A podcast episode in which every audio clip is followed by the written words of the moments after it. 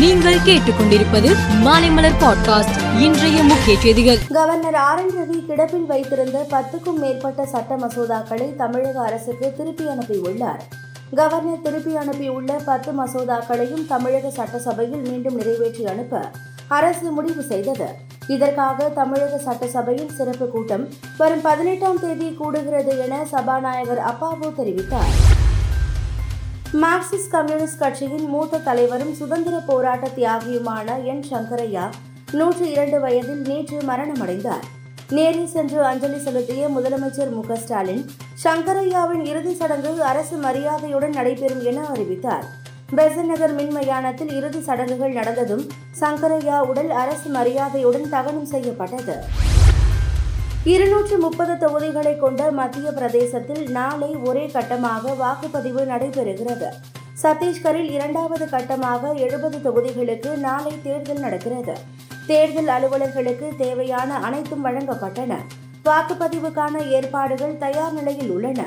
பாதுகாப்பு பணியில் ஆயிரக்கணக்கான போலீசார் ஈடுபட்டு உள்ளனர். இந்திய பிரதமர் மோடி குழந்தைகள் மீது அலாதி பிரியம் கொண்டவர். இன்று அவரை காண சில குழந்தைகள் பிரதமர் அலுவலகம் வந்தனர். அவர்களை மகிழ்விக்கும் வகையில் பிரதமர் மோடி சில மேஜிக் செய்து காட்டினார்.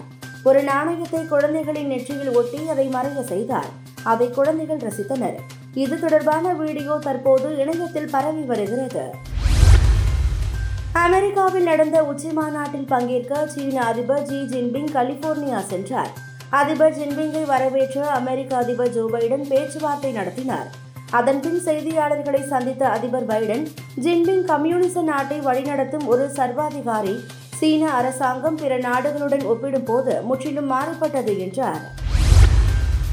சீனாவின் லியூலியாங் நகரில் உள்ள லிஷி மாவட்டத்தில் ஐந்து மாடி கட்டடம் ஒன்று உள்ளது. இந்த கட்டடம் சீனாவின் பிரபலமான யோங்ஷூ நிலக்கரி சுரங்கம் நிறுவனத்திற்கு சொந்தமானது.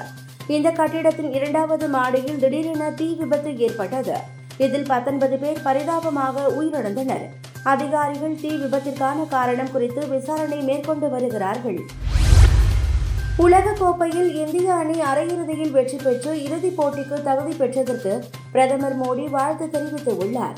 சாதனை படைத்த விராட் கோலி மற்றும் முகமது ஷமிக்கு பாராட்டு தெரிவித்துள்ளார். அற்புதமான பேட்டிங் பந்து வீச்சுகளில் நமது அணிக்கு வெற்றி கிடைத்துள்ளது என குறிப்பிட்டுள்ளார் மேலும் செய்திகளுக்கு மாலை மலர் பாட்காஸ்டை பாருங்கள்.